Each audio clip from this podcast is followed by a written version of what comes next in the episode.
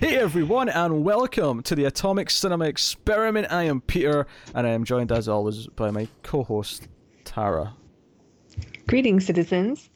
Uh, there's cats chasing each other over there. I was I was caught off guard for a second. Yes, we're going to talk about Terminator Dark Fate. This is our sci fi movie podcast. We talk about science fiction films every week. This is actually an extra episode because when there's a new theatre release that we want to get to immediately, we, we do it and we put it straight out, and it's, it's good fun. And of course, over the last three or four months, we worked our way through the entire Terminator franchise. Well, the movies anyway. We didn't do a TV show. Um, and we did Terminator, Terminator 2, Terminator 3, uh, Salvation, and Genisys and those were all meaty discussions. We went, you know, close to or just over two hours on every single one. And obviously, the first two were very positive and had lots of analysis and sort of praise and all that kind of things. And then three, Salvation and Genisys, had a lot of uh, critiques and ranting and passion in a different kind of way. uh, so and yeah, Genisys was a low point amongst low points, and we were very curious to see how this new film, Terminator Dark Fate, would would would work, possibly salvage the reputation of the franchise if possible. so we're here to talk about the sixth Terminator film. Uh, we will start spoiler free as we always do. We'll give you a warning in the middle before we go into spoilers. But here we go. So the plot of Terminator Dark Fate is as follows: A villainous Terminator, which is called a Rev Nine, is sent back through time to kill a young woman named Dani. A woman named Grace is sent back through time by the Resistance to protect her. Sounds straightforward so far, right? And ultimately, though, Linda Hamilton returns as Sarah Connor and is there as kind of a, a, wild card. And of course, Arnold Schwarzenegger is in there as well, but I can't really talk about his part too much. So that's, I mean, he's in the trailers and stuff, but who he is or what's going on with him, spoilers. I guess there's more spoiler. Yeah, yeah. Get to that in spoilers. Uh, but yeah, so you know, it's it's it's got a sim fair enough, simple Terminator setup, um, doing kind of the familiar Terminator thing. setup. Yeah. Yes, and that's basically it. And I will leave it there in terms of spoilers, and we will we will get cracking uh, with thoughts. So Tara, mm-hmm. it's a big moment because we've had very negative opinions on the last three movies, and we hope that this one might not suck. And dare I say, I was cautiously optimistic.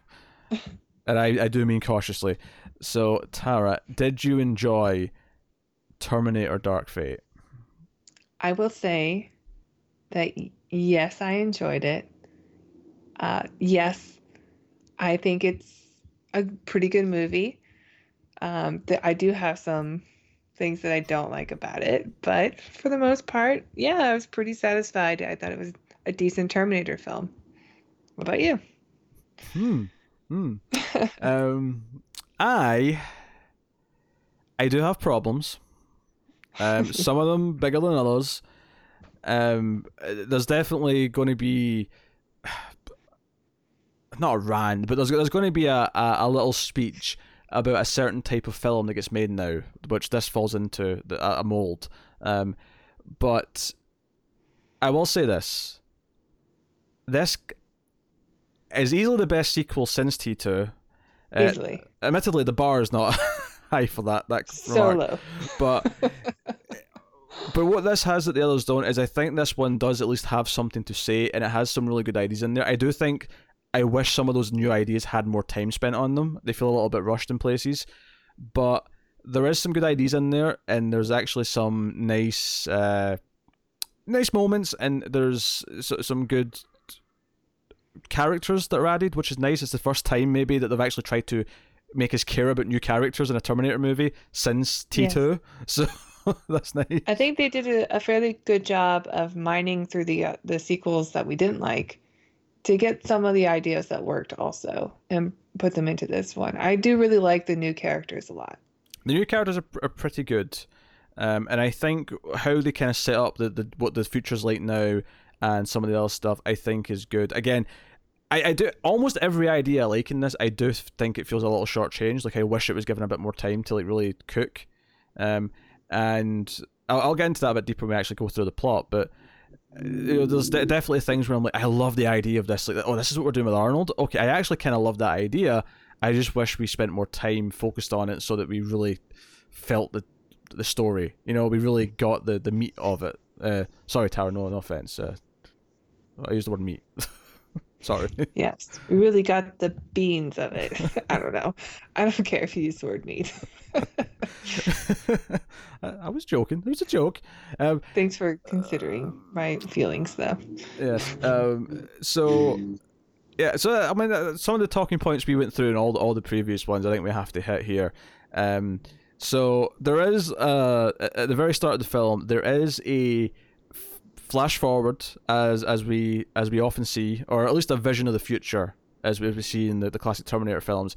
And what's funny is that as soon as this scene played um, in in the theater for me, I had this big grin in my face because what did what did we say about both Genisys and Salvation, especially not as not as much uh, three, although three still felt a bit off. Um, we talked about how where's the laser beams? Where's those sound effects? Why does it not look like Terminator flashback in the future? Where's all this shit? Yep. And This one gets it. we see we see skeletons come out of water, and we just hear the nah, nah, and I'm like, holy shit! And then they go pew pew pew pew, and lasers come out. yes. And I'm like, okay, all right, you're starting me off in a good good good footing here. All right, Yeah. Ni- nice start, nice start. and it doesn't look like a TV movie. Uh, it, it it doesn't no no uh, it definitely looks the best out of the previous film. I, I don't I don't think the direction is perfect. I think there is some murky action scenes, especially later on. Uh, but Oh yeah, I mean, I'm just talking about Yeah. the scene specifically. yeah, oh, sure, yeah, yeah. The opening shot. Yeah, the, the, the opening shot looks really good. Actually, there's this. Uh, um, There's also uh we'll talk about spoilers, but Mm. there's some de-aging work that's done that it is insanely good. yeah, no, there is. Which is it which is interesting also because I do have a problem with the visual effects and Yeah, the, the visual of this movie. the visual effects across the board, the the like uh, on an average, are probably mediocre. Like, Yeah, um, but the de-aging scenes are that's because they spent all the money on the de aging. No, we need to make this. This has to be perfect. People will forgive bad CG action figures and explosions when the stuff's going on, but we need to get this perfect. it was the best that I've seen. Uh, it might be the best I've seen too in terms of de aging. Um, Mhm. so th- that's really cool. We'll talk, we definitely we can't talk about that until spoilers though. Uh, this this is Yeah. Um, so that's cool. Now there's not a lot of it, admittedly, this future stuff. Um, and there's reasons why later on there's different the different type of future that we see that's different. But um, it it did kind of nail that right away, uh, which is nice. Um, we always bring up music. Um, I do think this is easily the best soundtrack since T two. Um, Still not enough the main theme for me, but yeah. um, I mean, it's not actually that much They less. open with it and they end with it, and there's a, a nice like little soft do do do do do in, the middle. Oh yeah, no, I, I don't need it to always be the big bombastic version. Like I'll, I'll take because the first time we hear it in this actually, it's just really subtly in like some guitar. Like there's like some Spanish guitar playing at one point when we we're introduced to uh, Mhm. Dani's character. And you can "Ding, ding, ding," and you can just hear it a little bit, and I'm like, oh, they, they sneak, they snuck it in there. That was that was nice. like I don't need it to be the big bombastic version. There's actually quite a lot of hints of it in this. Uh, maybe even more than Oh, Terminator maybe 2. I haven't listened to the score on it. Um, but I, I really uh, I dug the music a lot, and I think some of the big payoff, uh, like big the big bombastic moments where it really kicks in the big themes, uh, are really good. Uh, so that's nice. I'm I'm pleased to be positive about the music.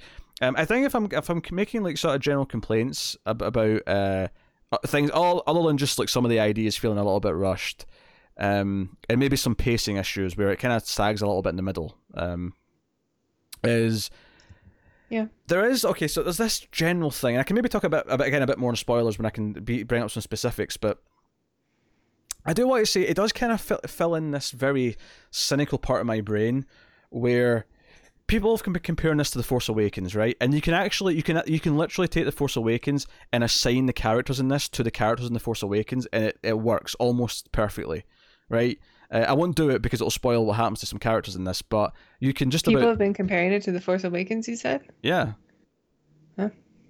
And, and it's I mean, actually I understand why Yeah. when, you say it, but like, and it's it's really easy, and it, it fits into a mold, and I think it, it it it lines up with the Force Awakens, but it also really heavily lines up with a couple other movies. It lines up heavily with the ha- with Halloween from last year. It lines up okay, with Jurassic World, and what do all these movies have in common? They're all franchises coming back. They're all these nostalgia sequels that come back years later that exist to both sort of like like harken back to the originals and have a lot of nostalgia, but try and introduce new characters to take it forward. And I think there like, and I like I, I, don't, I mean I didn't like Halloween that much. I thought Halloween had some problems, and I think this movie suffers from some of the same problems, but it's not as severe as what Halloween did.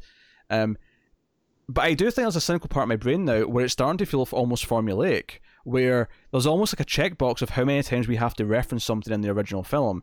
Um, and it does it does have that sequel problem where it has to kind of it has to kind of ruin the ending of the good movie to have a sequel. It has to kind mm-hmm. of do that, and I we'll get into that in spoilers how it does that. But it's kind of funny to me that one of the most notorious examples of that of all time is Alien 3, which is a sequel to a James Cameron movie. Yeah. and I think it's really funny that this movie kind of does something like that. And don't get me wrong, it doesn't feel as bad You're as right. Alien 3. Yeah, absolutely. Because it's so far removed and it's because it's like. Because this is one of these weird things where when I'm watching T1 and T2 now, I'm not going to just think in my head that this is definitely happening next. This is so far removed from those movies that this feels like an optional extension that happens years later. It's like an optional add-on, but it this is never going to like we are so far gone from T2 there will never be a real T3. Never. I, yeah, I don't think that I don't think it's impo- I don't think it's possible to make one. Is like it, the only it, thing that would work is if you I I really love the new characters in yeah. this movie, and I think you could have made a great Terminator film with just them. Yeah, you, you didn't Arnold and Linda Hamilton. Linda, Linda Hamilton yeah. in this though. I, I do really love seeing Sarah Connor, and I, I like her her journey in this. I think it's a little bit on the nose with some of the dialogue that she has, oh, but that's okay. One of her one of her first lines was one of the worst lines of the movie. I hated the. Yeah, they gave her a line. Did not need it. Um, I gotta say, I kind of wish Arnold wasn't in it. Here's here's the weird thing. Here's the weird thing. Arnold has a couple of great moments, and I he love. Is hysterical in this movie. Like he has the funniest lines. Well, he's 50 50. I kind of wish that he just wasn't in it at all. He's 50 50. He's got two really funny lines, and then he's got two really, really bad jokes that reminded me of Terminator 3, and I, I cringed. Right? I'll, I'll, I'll say I'll say one of them we'll, right now. Yeah, we'll save them, but like I'll no, I'll say one right now. I'll just say the one about it and it's Texas that made me groan. I hated that line. Oh yeah. I hated that line. Um, but anyway, um, like so it, it does this thing where like it has to kind of break because because Terminator Two ended the story. It was perfectly complete and succinct and like yeah, that's it, the thing. But if you want to make a Terminator Three, then yeah, you have to and, and, have a new Judgment Day. And that's what this is. That this movie is wanting to be Terminator Three, but it's also wanting to be the start of a new Terminator trilogy. It's wanting to be it's wanting to be the rise of the Terminator of the Apes, or whatever you want to call it, right? and for the record, that that Apes trilogy is the gold standard for bringing a franchise back. That is what I will compare everything else to when it comes to bringing something back for a new go round. And yeah, that, especially when it comes to a franchise, you're like, do we need this? But, yes, we need this. but but to go back to my, my point about um, it, no, we're never going to get something that feels like a true T three. Even if it was James Cameron directing at this point, I, it's just too it's too far now. Like it's the same with uh, Kingdom of the Crystal Skull. That doesn't that doesn't like when I think of Indiana Jones, I don't think of it as a quadrilogy. I think of it as a trilogy, and then there's that 4th mm-hmm. extra one that you can add on. Yeah. Um, when I think of Jurassic Park, I think of it as one trilogy, and then the Jurassic World the trilogy. Jurassic World trilogy yeah. that's coming out, yeah. And it's kind of this optional add-on. I mean, hell, even this, the second two are optional, and then the first one just kind of stands on its own, really. But um, yeah, but uh, even though the second one's Spielberg. yeah. So and like, and it's just kind of this thing where once enough time passes, like it's always going to have this kind of like.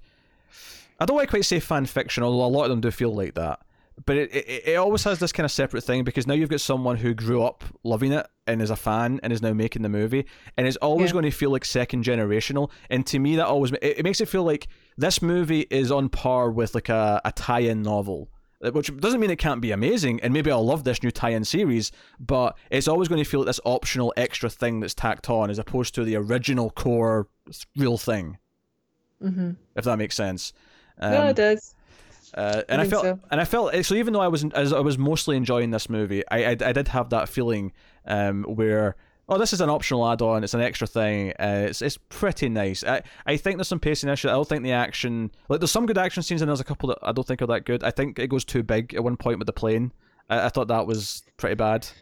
Um, um, I didn't think it was bad. Like, I found myself like, like a little bit of white knuckled uh, during the scene. Um, I did think it was a lot. I, I just yeah, I just it's just it's so excessive. Trying to one up itself. Yeah, it's just so excessive. Everything has to be, and you know, credit where credit's due. There is some. It, it does can maybe follow the structure a little bit too closely because I complained in both, um, three and Genisys about this, but it does that thing where it kind of mimics the structure of T2, where when the, t- the Terminator Yeah. and the hero find each other, it, it's immediately followed by a very similar like chase where the, the evil Terminator's in a big like vehicle, right? and then the, the hero's in like a small car or bike or whatever, and it's this Yeah. it's this very similar kind of dynamic, and they were definitely doing that, and it kind of can't help but Yeah. reference the old movies a lot. And don't get me wrong, some of them work really well, and the best references to old material in the original films are the ones that tell us something about how things have changed. But then there's ones where, oh, that song from the bar from T2 is just playing randomly at one point, and it's like, okay, we've referenced them too much now. Stop it. This this is one too many. Or they have Linda say I'll be back and as her second line of freaking dialogue. And it and the worst part of that moment is is that if that had came later when she was like really doing something badass, it might have worked. But she literally just walks away for a minute and then they steal her car and she's like shit and she runs back up the hill and I'm like, she didn't even do anything. She didn't even do anything cool after she said it. Yeah. like so we didn't get Come With Me If You Want to Live exactly. I thought that was very bold of them. it was bold of them. What a very, That's fair. very, yeah, what a very brave move of the writers and Um, directors I'll- I'll- go with Come With Me If You Want to Live. So I'll tell you other things I liked. I liked that Rev Nine, the the villainous Terminator, um, played it's cool. played by oh his name's not high up Gab- on the list. Gabriel. Lunas, yeah, he's a he's um from Agents of Shield season four. I know I know him from that. So I so I, I like the actor anyway. Yeah, he's Ghost Rider, right? Yeah. I didn't watch it, but I think I heard that he was a standout Yeah, he- series. Yeah, he was good in that, and uh, he he he's he's not he's not he's pretty good. I think the script does a disservice to him a little bit in that they, they kind of like out like not outsmart him, but they kind of outgun him so much that he stops kind of he, he kind of loses his menace a little bit. But what I will give them credit for is they never played him for laughs. They never like, did any stupid humor with him. They at least treated him like he was menacing, even though I think he lost his menace via other problems in the script. But he never lost it because they were trying to make him be funny or light or whatever. Like even though they show that he has more of a personality to, to infiltrate, it never felt like funny or anything like that. It felt like no, this is malicious because he's he's manipulating people. He's like tricking them into lulling their senses or, or whatever. It's, it's an Mhm. evolution of what like uh, the T one thousand could do a little bit of. Um, so that's that's kind of cool. Um, another thing I really liked is that the heroes, um, were all vulnerable. Every one of them felt that they could be beat. Um, for the most Yep. part. Um, I like that Grace, like even though she is kind of this badass, she had weaknesses. She wasn't like just She has rules that she Yeah. has to follow throughout, and the movie stuck with them. For the, for the most part, I think there's like again one moment in the plane sequence where they maybe, went a bit too far with like what she can take. Yeah, uh, maybe. Uh, it's a minor thing, but I just you know it stuck out to me. It's like okay, you know, I, I've liked the the parameters of what she can do so far, but this feels a bit just to we- we're going for the Mm. big ridiculous CGI moment, and uh, we have to do this. But um, I like that. I I, I like Dani. Um, they did a good job, and I think one of the things I liked about the start because I, I think there's some pacing issues early on. Um, after because I think the first like 15, 20 minutes are paced really well, but I think it gets to that. You know, so again, I'll compare it to T two to just sort of say it without spoiling anything. That moment in T two where the Terminator and T one thousand meet in the hallway with John Connor, right? That moment, the equivalent of that moment in this happens too soon.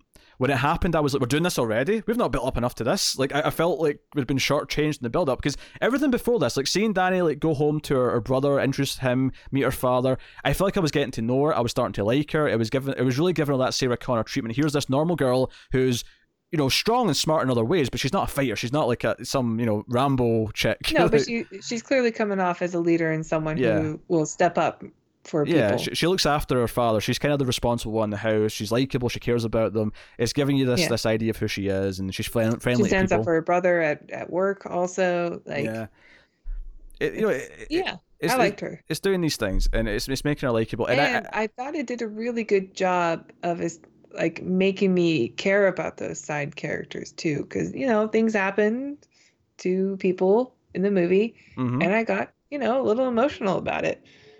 Yeah, no, um, I, I think it handles that stuff well, and it is worth mentioning that this movie is, you know, I, I was saying that the first 15, 20 minutes is kind of almost perfect. It's kind of funny that that's the 15, 20 minutes that has neither Linda Hamilton or Arnold Schwarzenegger in it. Like, th- this is just the new characters, and Yeah, it's almost once they have to start rushing through the, the action stuff that it kind of maybe loses its pacing a little bit for me, um, in some ways. yeah. yeah, I agree. Which is not to say Um, that that action scene isn't good, because the action itself is pretty exciting, and you know, uh, Yeah, especially the chase. I mean, I know we've seen it um, Yeah. in every Terminator film, but I mean, it is a formula that works. It, I mean, what I like about it um, is it really shows off kind of how the Rev Nine works, and especially I- And Mackenzie Davis's character Grace. yeah. And wh- one of my favorite things about the Rev Nine though is because we see in the trailer, this is not a spoiler, that he he can separate the liquid metal part. Uh, to into another body, uh, just it's just liquid metal like the T one thousand, and the original skeleton is also operating on its own. So there's like 2 of them. Um, every time he reforms with himself, I loved that every time. Every time he like just Yeah. sort of like absorbed his skeleton again, I was into it. I was like, yes, Yeah. because he would do it like mid run or he would do it like well in the middle of an action scene. It just looked really cool. I was into it every time. Yeah, I did. Yeah. Uh, Yeah, he was he was very cool.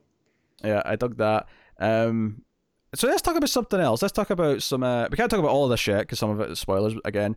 But let's talk about how ballsy this movie is in terms of its politics. Because this movie starts off in Mexico. The main characters, uh, well, the main character is Mexican, and um, like she's a pivotal part of this movie. And half of this film takes place in Mexico, and there is several scenes where characters are speaking in Spanish with subtitles, and I applaud that. I I I like that a lot. Yeah, me too. Um, I really liked it. I mean, Mexico is part of the canon in Terminator also. That's, That's- that's Linda true. Hamilton. but Sarah Connor's very comfortable there. But that's the thing. It's also again I can't talk about all this until we get to spoilers, but it's also very feminist, and it's, it's, it's it has Very. something it has something to say, which is something that the last few movies did not. The, the last few movies had nothing to say. Yeah, and. I think this movie is at its best when it's introducing new ideas, and it's almost the almost shackling itself to referencing the old movies is kind of a problem. And I actually have some ideas with how I, I would have spread it out maybe a little bit. I might have saved Arnold for the second film, if assuming we get one, which is not making a lot of money, so probably not. But uh, Yeah, I saw that. yeah. It's a shame because I thought people, I thought people would go see this too. I think everyone's just going to see Joker again. No, Joe, no, it's not Why? that. No, Tara, it's not that. It's it's because if you put out three shitty sequels in a row, it doesn't matter how good the next one is. They're just not going to go see it. This is this is burning Yeah, your I audience. But the trailers were really good. Like it's it's not the films that suck that get penalized. It's the films that come after, no matter how good or bad they are. Yeah. Well, So um, take note, producers and directors. Make a good movie the first time. well, it was that simple. it was that simple. Hire Uh, me. so yeah like i so I, I think it has some problems there but like i do like the new characters and i do like a lot of the action and i like a lot of the ideas and i, ca- I can't talk about any of them until we get to spoilers but um it, it does have a lot of good qualities It has a lot of good ideas and a lot of good qualities um it does it does suffer from not having a James Cameron or someone of the caliber of James Cameron directing it. It definitely felt like Yeah. a lesser movie, uh, just on a pure craft level because of that. There's some choices here or there where I went, oh, that was just a bit generic looking. Like if this was Cameron or someone else, like this, that, that could have been like a, a moment. You know, that could have been like a memorable. Yeah, we brought up the special effects. There's just something about like the movement of the Terminator and of Grace, like Mhm. when that it just looks cartoonish sometimes, and Yeah. I, it really takes me out. Uh, I don't need it to be like if you can't make it work with practical effects, like a fight scene with practical effects, then like why are, It's, why do you have to make everything CG? Because it, it it's it's not going to work. Like well, that's there's, because it's something so unnatural about the movement of it that is eh, I I don't know like I didn't like it This goes back to the problem um, of like the, the big you know plane scene is like it has to keep escalating, they have to keep going bigger, so it has to be just be more and more CG, and it's like no, like so, some of the best scenes, like uh, like the reason why Terminator One and Two have barely aged, uh, as far as I'm concerned, is that some of the most intense stuff is just really intimate, like tense action. Like, it doesn't have to be this big like blockbuster. Like this movie cost like 180 million dollars to make. You could have made it for half that. You could have toned down some of those action scenes and made a better movie out of it, and it'd have yeah I much I mean what Mackenzie Davis like went through her transformation to become this character she is a badass. Oh, yeah. and I would have loved to have seen her like fight toe to toe with the term with the Rev 9 but instead we just get this like CGI mess. I mean and some of the scenes are great and some of the scenes are just in the same fight are just like, ugh, that's Yeah. part of the same movie. And uh, yeah, unfortunately, that's that's just still there. It's part Mm. of all the sequels, and it's still here now, and it sucks. Yeah, uh, and, Yeah. and it's funny because know, this was cheaper than the last one, I think, um, but it's still a very Yeah, I think expensive so. movie. Um, And I, I think you sort of brought it up before, but like, I just wish that they trusted us to get the message without anybody just saying it directly sure, to the audience. yeah. Well, What this is, what what we're doing. Like, I don't. I, I think that happens a lot. I think it would be an okay not to get like to watch watch it through the acting rather than people just say what they're thinking. Yeah, there's a couple of lines that are, are are a bit too much that kind of over explain it, but I kind of got what it was doing Yeah. before then. There's, there's a reveal like two thirds out of the movie that I really like. Um, it's a really simple little thing, but it really sets up kind of a, a big statement that the movie's making, and I think it's really Mhm. really nice. Um, so no, I mean, so the direction is not amazing. The direction's like it's okay and a lot of it, but then some of the action scenes I think it gets too muddy. Um, like you know, I, I thought there was parts of that that plane stuff that was just unintelligible. You know, it was just cutting around too quick. It- you know, I wasn't really following exactly where characters were at any given point, and it just felt a bit too big and silly. Um, for me to really really get into it. But here's something that I do Mhm. love about the movie, right? Something that they did try to change a little bit. And I don't think they do enough of it. Again, much like a lot of the other ideas, I feel like they had to give it more time and more of it. But I love that there's an attitude in this movie from about like not even that far into it. It's, it's kind of like maybe like 40 minutes into the two-hour movie. Like instead of wanting to run, like the main character turns around and says, "Okay, how do we kill it?" Right? Mhm. Because if you think of Terminator One and Two, at no point, like other than saying, you know, can it be killed, and then you know whoever's from the future says, no, it can't be killed, probably not, and they just keep running. There's never a plan to like. Whereas here it's like, no, let's be proactive. Let's make up a kill box. Let's let's get the right weapons. Yeah. Let's let's form a plan and take this asshole out. Like. And I'm like, yes, this is different. Yes, have them proactively try and trap a Terminator or try and kill a Terminator. This is really fun stuff. Um, and I don't think they actually devote that much to it. Like, it really, they kind of just stumble into it eventually anyway. but, yeah. um, but at least I like No, the, right. the the thought process coming up because it was like, okay, this is different. Yeah, I think that's pretty much uh, uh, all we can really say before we really dive into spoilers because we're going to work through this whole thing. We're going to go through it, so um, we will we will dive into spoilers from from henceforth. Uh, before we do though, Tara will tell you how you can support us. Well, you can check out our Patreon page. It's patreon.com slash TV. You can donate as little as a dollar per month, and that dollar gets you bonus episodes of the Ace, including all the. We're working our way through the transfer films. So if you enjoy epic science fiction sagas from the 80s and 90s, yeah, check it out. Yeah, I can't, I can't sell it better than that myself. That's uh, that's what it is. So, uh, movie starts with a bold bold choice. They intersplice the uh, the videotape of Sarah Connor from T two talking to Silberman in between. Everything the, you know is gone. yeah, everything you, me, him, everything. Anyone who's not wearing ten million sunblocks gonna have a real bad day. Get it? I've seen that movie a lot. Yeah. She's great.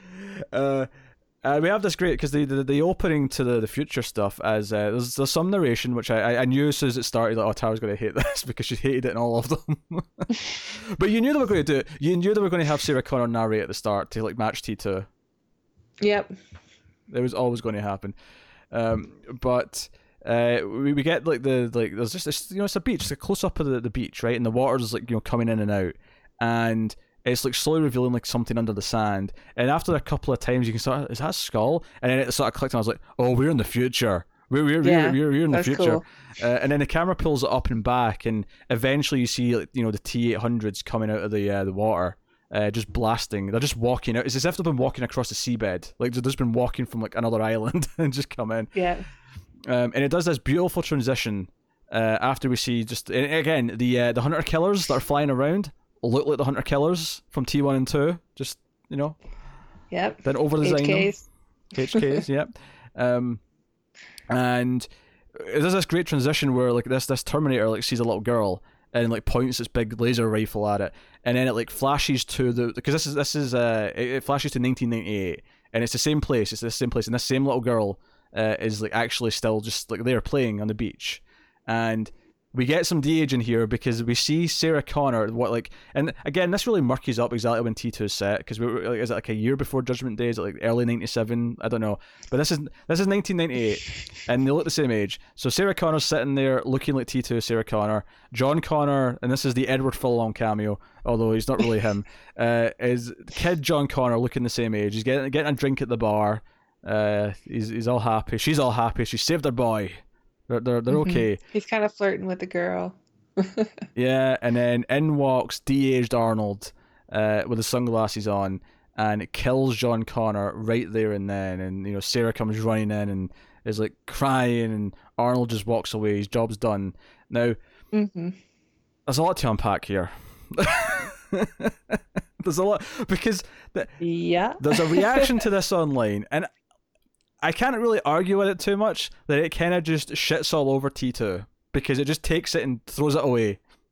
I guess, but I mean, like you've already said, this already feels so far removed from the, Yeah. those first two films. Like, just with time, uh, I mean, maybe if you're, if you know, 10 years from now, and someone's a kid who's finally able to watch the Terminator franchise and just goes with When- one, two, and what is this, six? One, two, six, and watches them that way, maybe. Well, I any any that. any good parents will be like, no, it's it goes just straight to Dark Fate. There's no there's no, no other movies in between. Yeah. Go straight to Dark Fate. Um, but like, you know, like the, I the- can see that, but at the same time, like, ah, it doesn't really bother me, to be honest. But I'll, I'll tell you this though, if this was if this was actually Terminator Three that came out when I was like you know thirteen or whatever age I was, hmm th- this opening probably would have made me livid. like it probably would have absolutely infuriated me. As it is though, because I came into this expecting John Connor. I, I mean, I was expecting him to be an adult, right? To pr- and like he was going to get killed to prove that Yeah, the you future were changed. calling that he would he would Yeah. die in the first fifteen minutes. I'll take the points. Yeah, I'll take them. I'll take them. Um, congratulations. but because I was thinking in that, that that way, I was thinking about how this changes the plot and how we're doing something different. Um, it also kind of like sets up okay, how this is a- there's another Arnold again, once again, right? Um, we'll get we'll get to the Arnold side though when we get to Arnold. I don't want to talk about him yet because that, that he, he comes later. He comes later, right? Okay, De-aged Arnold looks good though. He looks like T two Arnold. Cool. yeah, it looks good. Right. So it looks very visually impressive. And I think because I was expecting John Connor to die, even though I wasn't expecting it to be young John Connor, like right after T2, because I was going in expecting it, it didn't hurt me when it happened. I was like, okay, here's the moment, and this is sets up that things have changed and things are different. And uh, and here's the thing, what I guess it doesn't matter so much that he's dead now because of the events of T two anyway. Like the way they end, they stop Judgment Day. So Well, yeah, but like, it- he doesn't need to grow up to be a leader. So whatever, he's dead now. Well, no, it's, it still matters though, and to the audience because it's like killing you at the start of Alien Three. It's not about what, how Sure, important like he is. we love him. It's you about we caring about to him. Yeah, it's about caring about him. It's not about how useful he is in the future. Who gives a shit? like he, right? But it's it, it basically the excuse here, and again, this is one of these little convoluted things just to justify why there's a plot. is like Skynet sent tons of Terminators back at the same time to different parts of the timeline, and this was the one that Yeah. landed in you know 1998. Uh, and it's like okay, fine, right? I'll roll with it, right? Because we have to have a movie, so I'll roll with it. But Yeah, we have to have an Arnold. right? And that, and this is why it's never going to be the same as T1 and 2 in terms of quality because ultimately, no matter what, we have to convolute a way into a plot because we have to undo T2 every Yeah. single time. So that's your that's your big shock opening scene, and then we go to present day, Mexico City, and we actually do the uh, the the orb in a highway again, but this time it's like in the middle of the, the actual concrete. It's like in the middle of the road. Um, Yeah. and like Grace like falls out and like hits something and lands and like this couple like come up to like Sarah's like hey you okay like you, you fine and uh these like you know corrupt policemen come up to them I say corrupt because they're just kind of accusing they're just immediately assuming they're criminals for some reason Mhm. and uh it's like hey what happened here is she on drugs because Grace is kind of out of it and then Grace kind of wakes up and like kicks the shit out of them um and simple little thing it shows us that she isn't the Terminator of the two because when she's checking to see if she like has the same size of shoes as this other guy, she walks up and puts her foot next to him, like his next to his Mhm. foot. It says, you know, and that's when she, it's, like, it's almost like a, a laugh moment because it cuts to him in his underwear, like screaming at her, like, "Yeah, you bitch, you took my clothes, what you doing?" Um, you know, uh, She always takes the men's clothes. I think that's interesting. That's true. Well, I, I think that's because of the future she comes from. It's like no one cares about fashion. There's, there's no women's Nobody, clothes in the yeah. future. They're just, they're What's just, practical? yeah. It's, it's, not, it's not, I think if this was a sequel in the '90s, she would have taken the hot women's clothes. but it's not because I I think in the future it's not men's and women's clothes. It's just everyone wears the same thing. It's just the same. You know, Yeah. I, I guess the point is is that men's clothes are just kind of the practical one usually, typical Sure. thing. Yeah. Um, not always. I mean, you get assholes wearing all sorts of weird shit, but like a t-shirt is a t-shirt. Um, Yeah. And you know, it'll fit. May not be as form fitting, but it'll fit everyone. Um. So, but yeah, so she's uh, all, all tough and she rides off and she's looking for looking for Dani. And we're interested in Dani. We're interested in her. She's getting food and she's going home and we meet her brother who is like practicing for for his test. He's learning English, so it, it, it so it establishes she can speak English, which is going to be important because she's going to be speaking to other characters later.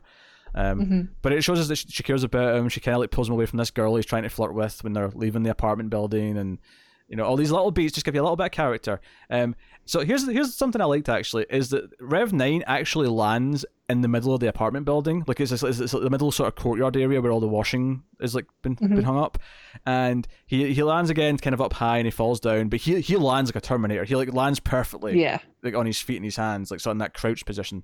Um, so two things I liked here. One, he actually they actually programmed to land in the most likely place that she'll be. Obviously, she's just left, so he's just missed her. But this made sense. Like if you if you Yeah. can program it to land next to her apartment, that's a good place to land, Pretty good start. right? That's good. That made sense to If me. only they knew her work hours. I wonder if the uh, like the time travel is like like it's like approximate. They can, they can only say it's within this ten hour window or something like that. So maybe they can't they can't be to the minute kind of thing. Right. That's my that's, that's my that's my head canon. and then the Oh, other, so the other thing I liked here, It's not a nitpick for me. it's not. I mean, it's not a nitpick. I'm just I'm just joking. Um, but like the other thing I liked here is that it actually kind of explains something that was never explained in T two.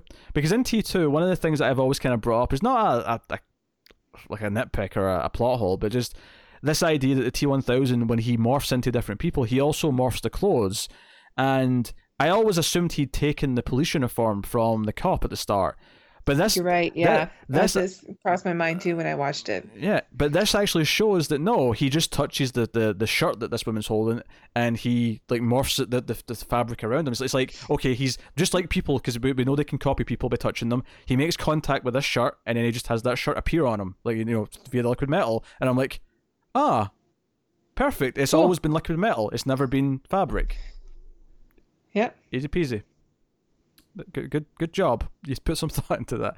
Um, and again, it shows you how uh, like personable he is. He's pretending to be a friend of her when he talks to the dad and all the rest of it. Um, and you almost get the impression that if it wasn't for the fact that he wanted to uh, like mimic him when he went to see her, he'd probably just let the dad live. Because there's other there's other parts of this movie where if he doesn't have to kill someone, he just kind of leaves them alone. Like, does- Yeah. If they're not priority. yeah, he just kind of I walks mean, past the, some the people. Terminator that we see come back, uh, that kills John, does that too. Like Sarah's not Mm. on his priority list. He's just there for, for John. Like even though she's like clawing at him and trying to get him, yeah. he just walks right through her. Yeah, well, I mean, John's born, like she's not a priority anymore because like the the the, the birth thing's already happened. John already Yeah. exists, so uh, she's not as uh, important in that sense. But um, I I like I liked a couple of these details. There's just a little details here that I quite liked about him. Uh, doing this. But, but so I said I like all this stuff up until now but it does kind of get to the moment where they meet a bit too quick for me you know at the at the, the plant where they work this uh, factory. And um you know we have this meeting where you know like he's he's disguised as the dad and he's walking up to her and he's going to going to shoot her. Um and it's just at this moment that uh, Grace comes jumping in with the uh with the shotgun. What are you looking at? Oh, something on my keyboard that doesn't belong. Okay. I was worried. I was worried there was uh, beasties or something like that. Um, so, so, but I mean, and the moment happens, and this is like one of these first moments where you said that the, the movement's kind of off. Like, see when uh, Grace like swings this like sledgehammer at him, it just looks Mhm. fake. Like the whole thing looks CG. The movement feels off. Yeah, a little bit. Uh, I did like the scene though when she's like tearing him apart piece by piece, oh sure. and you could yeah. see like the the skeleton underneath constantly. Yeah, and he gets uh, eventually crushed because uh, Diego, uh, Dani's brother, kind of like you know presses, and it, which is almost like a fun reference to the uh, the first movie because that's how T T eight hundred gets killed, and I was like, that won't kill him. We have to go. We have to go. And they're like, what are we talking about? It's like, we have to go. Come on now. Um, and this is where the big car chase like happens, and he's you know she's throwing rebar at him. The the, the vehicle's like slowing down because it's running out of running out of fuel, so she has to try and like you know slow him down somehow so they can get away. And uh, they get kind of cornered. Diego gets killed. Like he he he gets rebarred first of all, and then the car explodes. And it's kind of you know, and we kind of did this in Terminator One to an extent, where Linda's roommate got killed, but it was kind of just this after the fact thing where she didn't really like experience it. Um, you know, we saw it, but she didn't. Whereas this was like really kind of like tragic. She actually saw her brother just like explode. Yeah, it got to me. I got emotional during the scene. Yeah, I like Diego. I mean, we had enough of his character and their relationship for me to go, oh, that's too Uh, bad. Yeah, it, it, it was just enough. Like you know, like Yeah. any less, it probably wouldn't have worked. But it was just enough to make it feel like it mattered a little bit. yeah. So yeah, that, that was good. And uh, obviously, Linda Hamilton shows up uh, just in the nick of time, and they're they're, they're probably going to get killed uh, with a giant shotgun and grenade launcher, and that's fine. But we have to talk about the "I'll be back." Like she she says it for no reason, and I'm okay with giving her that line. You know, I actually it, o- oddly kind of worked in Salvation with Christian Bale, so I think you can like give it to someone else. Um, although that said, Arnold has his own variation of it later, which I think works much better and has more impact. So this We didn't really need it from yeah, Hamilton. that, that this Yeah, felt kind of from Sarah cheesy. Yeah, this felt like a cheesy little add-on, just for like this felt like the unnecessary fan service kind of moment to me. Yeah, you kind of. I think they were hoping for an audience cheer moment. Yeah, it, it was too soon.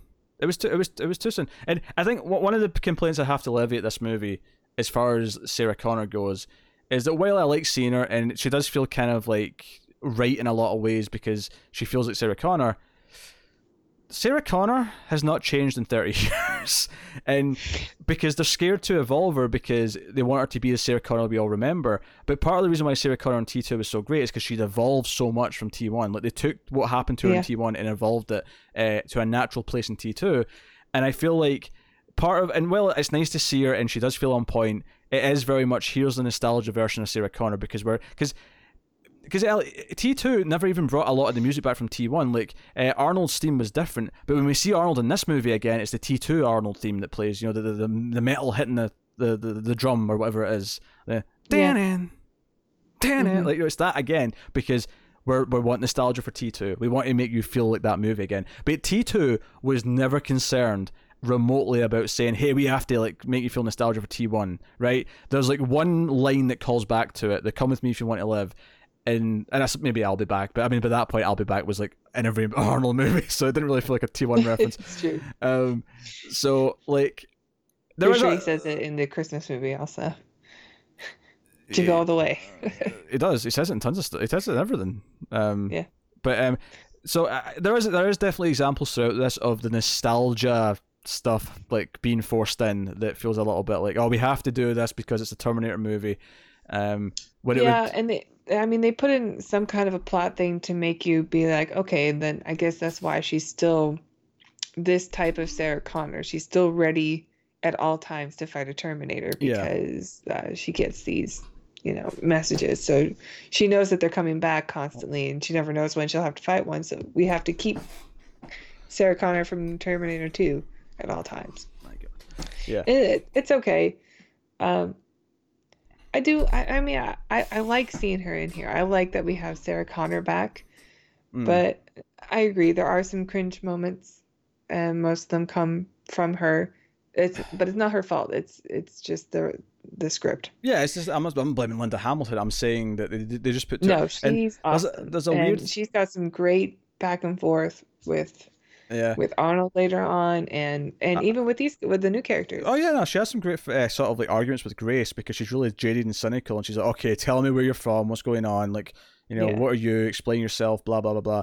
Um, although there was one thing like that really bugged me. There was a little, it was kind of a joke where uh, she keeps her phone in like a an empty like potato chip bag because it, the foil blocks the signal, so she can't be tracked. And that, that was fine. But then when, she, when when she's like sort of prodded to ask why like this, and she's like, "Well, I really like potato chips," and I'm like, that felt like so on Sarah Connor. like what? I really like potato chips. I just felt like I guess weird... she doesn't really talk about things she likes. I know. It's just it just felt. She likes guns and cigarettes and her boy. um. So that yeah, that was that was that was weird. That was a weird choice, but um. So that, so she, she actually I was going to say they're together now, but they're not really because they steal her car. Uh, they don't trust Sarah Connor yet. So uh, Grace and Dani steal the car, and they actually establish that Dani can't drive, which now that I'm thinking about it, does actually is is there for a reason actually. There's a small point at the end that kind of I'll, I'll get to that when we get to the ending, but I'll just mention it now. But it, it almost felt like it was again for comedy here because she sort of starts the car and she's like, "I'll, I'll just do it anyway," and she kind of like stalls it a little bit, and it's you know a bit ricky. Honestly, she parked a lot better than I thought someone who'd never driven a car before would park when she when she stops at the the pharmacy. Uh, I guess um, parking's not that difficult unless you have to parallel park. yeah, I don't know. I just it felt like she should have hit something or something. Like, you know, did, did, did hit the fire hydrant or something and be like, ah, a sprinkler system and yes, water starts yes, shooting out. Yeah, yes. I'm I'm half joking, but someone says my car. uh, but they set up this thing where Grace is augmented, right? That's what we find out is that she's been enhanced. Uh, she's still a human. Uh, she volunteered for this. Um, I like the volunteering element because it does make you think of uh, of Kyle right? Mm-hmm. Uh, makes you think of that. Uh, but they sell this idea that like her metabolism like goes through a lot, and she's not really designed to last a long time. Like, so they have to get her like, this, these meds, and I kind of like the desperation in this scene where like mm-hmm. they're on the run from this this you know this Rev Nine, this this unstoppable Terminator, and they have to like stop and do this because otherwise like she's just dead in the water. Like she can't do anything. Yeah. Um, so I, I kind of like that that part of it. Um, and this this was really the first moment where Dani, uh, well, I mean, it's not really the first, because the first moments where she's going to go to the cops and like basically, uh, Grace has to convince her that the cops can't help you. Like if if you if you stand behind eight hundred cops, all that's going to happen is eight hundred dead cops. Like that that is like, mm-hmm. and we, we see the first movie, we know that's true. We like mm-hmm. we we've seen this in, in practice, and she she makes the choice. But I think the real choice though comes when she passes out, and the people who are in the pharmacy who were scared of her because she was waving a gun around, like one of them goes for the gun, and Dani makes the choice to die for the gun and sort of like continue this uh, quote unquote stick up so that she can get her out right. of there. Um, and that's kind of the moment. And like Sarah Connor's just out there when they get outside, and again, it's kind of meant to be this this joke moment where you know she's just really good at what she does, kind of thing. Um, sure. So that was that. But that's, this is where it kind of slows down a little bit, and we get the okay, who are you? Who are you? You know, what do you do? Why, why are you here? And like, ah, they killed my son John. The Terminators come back like every couple of years, and I get a text message saying, um, hey, what you know, and presumably all the ones she's fought up until now are all just other Arnolds or what, or at least are, are Terminators from his future. You know, they all get sent mm-hmm. back around that same time. Um, this seems to be like a new thing, this Rev 9 to her and all that. And I think this is where we probably ne- ne- neatly go into the new mythology where uh, we find out that the future is completely different. Uh, we find there out there is no Cyberdyne. No, no Skynet. No Skynet because she says Skynet sent him back, and she's like, "What the hell, Skynet? What are you talking about?" and we find out about Legion, which is the new computer system that that rises up, and it happens in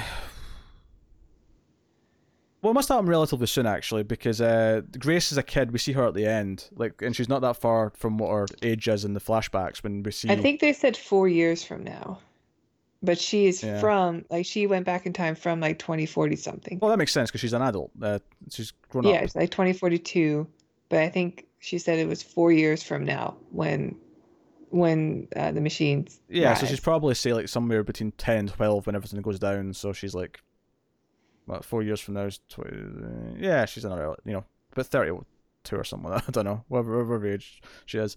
Um, and it sets up this idea that it's not quite nukes immediately. It, it kind of sets up this uh, more slow rollout by the sounds of it, where people were sort of panicking and realizing things were happening. I like that because it's mm-hmm. kind of separated it. And I don't really like how the, the Terminators in this new future look. I have to say, I don't like the whole spidery thing uh, that we see in one of the, the flashbacks.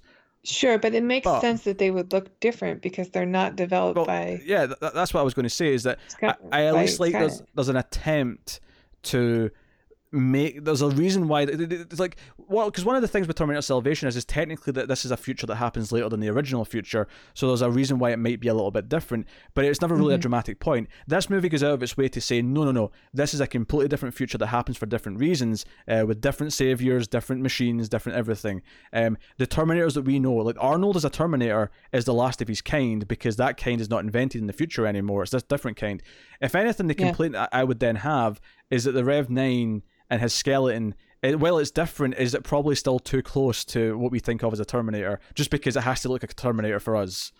Yes, I I agree. Like, okay, like we get there's a new company with a a new AI, I should say, and a, a new threat, but they developed the exact same way as the old one did. Mm. Eh, the same plans.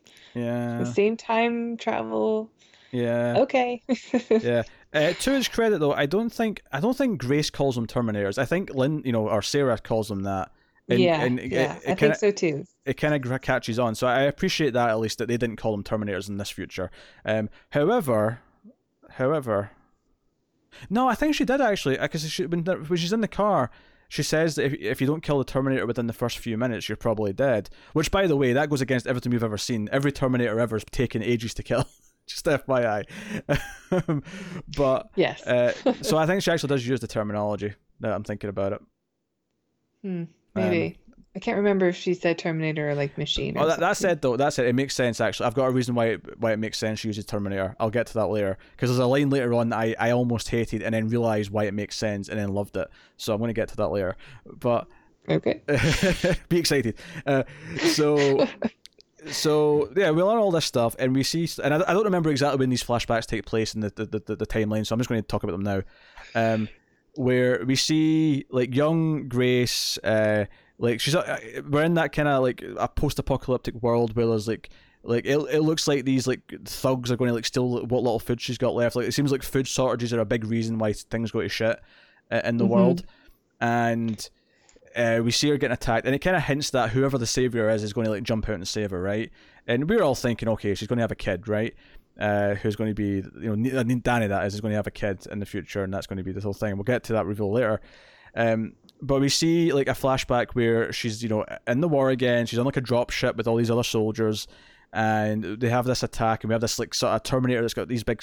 It's almost like uh, if you think of like Spider Man's like iron suit that has the like extra legs it kind of reminded me of mm-hmm. that, where it's like a Terminator skeleton that has these extra liquid metal legs that it's kind of stabbing people with. Yeah, I was thinking of like Doc Ock design. Yeah, yeah, yeah, same kind of thing. Yeah, um, I had kind of that going for it, and uh, they're trying to save their commander, who we don't really see properly because they've got like a mask on and like they're, you know, uh, the breather and all the rest of it. But you know, it ends with her volunteering. She's like, "Yeah, I volunteer," because she's like, it, it reminded me of RoboCop actually, because she gets kind of messed up, uh, Grace, and mm-hmm. it's because she's so messed up. She's like, I volunteer for the for the enhancements. This idea that she's only been enhanced because she's already her body's already so messed up that okay, let's ch- let's chance it. We don't know if this is going to work. Let's you know build a yeah. build a RoboCop out of her. Essentially, this is the closest we're getting to RoboCop vs Terminator anytime soon. So, I guess so. Except that's all right. I don't need any more RoboCops, even though I know we're getting them. Yes, uh, who knows? There's that small chance it'll be the rise of the Planet of the Apes of RoboCop and it could be amazing. So you're right. That small chance. Um, so, but no, uh, yeah, I, I, I, I mean, don't get me wrong. I don't like this future as much as the original one. I don't like how it looks as much. It, it looks better than the futures from the last few movies. Um, I don't. Uh, it looks a little salvation to me, but I, I, I think it's okay. I think I think it's better shot. It felt more intimidating to me than Salvation. Um, mm-hmm. felt more like a horror movie, I guess, which is what I like about it. But um, it, I don't like the design of the, the, things as much as I do the original Future. Um, I definitely I don't like the name Legion that much. But I think the idea of if we're doing this and creating it separate, yeah, it shouldn't be Skynet anymore. It should be something different. It should yeah, be. Yeah, it makes sense that it's a different. Yeah. Yeah, a different AI. And if this is for the most part a swan song to the original movies. And I mean, obviously, Linda Hamilton, if we do get another one, will probably be back. But Arnold shouldn't be. This is Arnold's bye bye, and yeah. he he is the Han Solo of this Terminator Force Awakens. Um, I suppose that's true. I I really wish he wasn't in it. Uh, uh, Sarah's the Leia. Uh, John, I guess, is the Luke. He's only got like a five seconds of screen time. uh, uh, Dani's Ray, which makes uh, Grace uh, kind of Obi Wan. I guess. Obi Wan wasn't in Force Awakens. no. I don't like this analogy. you can't deny there's some parallels. I mean, yeah, they're trying to bring back a franchise and please fans while no, but bringing no, in no, new but actors. and the way the characters It- are it- used. It's a I'm passing not. the baton. Yeah, but I'm talking about the way the characters are used. The fact that you know the old man, like Terminator, like dies and like, sacri- you know, goes out and like, sort of. sac- I mean, okay, Han didn't really get sacrificed, to this, but you know, like there's definitely guess, some parallels. Like Arnold dies in all of them. I mean, that's true, but the way the, I don't know the way it worked in this, I don't know. Like, I, I- just, I, I was, I was feeling the parallels. Anyway, uh, so okay, we've set all this stuff up, and we set up this mystery of who's sending these texts. Um, so here's here's my idea for Arnold. I actually think they should have not had Arnold in this movie, and had him in the second movie. Like have the well, have him at the end. Have the reveal be that this guy sending the text is the Terminator who killed John, right? And have that almost be your cliffhanger, or your mid credit scene. And the reason why Why I do say you like that, this idea, though? sorry. Why do you like this idea of what, what the T one hundred one has become? Now, I don't necessarily love everything he's become, but I think the reason why I don't love everything he's become is because we don't see the evolution. I think the problem is is that we have to see this journey. I think this could make a fantastic subplot because if we're going to talk about it now, we'll talk about it now. The idea that what is a, a Terminator that's been sent back in time is completely disconnected from his system, you know, Skynet, the future, the, the hive mind, whatever you want to call it. Yeah. What does he do once he's completed his mission? That is something we've never seen happen. It's just a Terminator who succeeds. What then happens? We know he he can't kill himself, Yeah, right? That's because I think I think maybe even one of the earlier reviews I said what happens is they just shut down and go to sleep and that's it like end of end of you know unless he's woken up by a Skynet someday you know when he's just sitting there Yeah. um does he go to hibernate mode like and I actually kind of love the idea of once he doesn't have a mission he does actually observe like eh, like any intelligent life because we know he can learn that he observes and grows a conscience over decades of observing. And now, do I like the fact that he has kind of a wife and a kid? I mean, uh, like maybe not that much, but like, it's not physical. but yeah, I hate that line. But that that idea that that he grows a conscience because he's able to like because he because the way I read this right because so much of this movie is about Mhm. racism it's about the the treatment of, of immigrants it's about ICE and all that. We have, we have like a containment camp at one point where you know we've, we've got crossing the border. There's a lot of that stuff built into this movie. Um I think there's a genuine attempt here. The idea being that his mission to kill someone is kind of like the hate that someone who's a bigot feels, right? And the idea that if you can if you can remove that somehow, if you can take away that that idea that's been programmed into them, because let's be honest, for a lot of people who feel that hate, it is programmed into them either by sure. the Yeah. media or parents or whoever, right? That if you can take that away, that's how you rehabilitate them. That is because then they see other people as human beings, they empathize, and they grow a conscience, and you, you, you know, you, that's how you create. So I think there's something there. There's something tangible. I wish it spent more time exploring because I can see this story in my head. I can see how many times have we seen a great story, even Terminator Two to an extent, although in a different mm-hmm. way. Does the the robot grows a heart or grows a conscience? Right? It's done in that because someone teaches him it, and someone like teaches him right from wrong.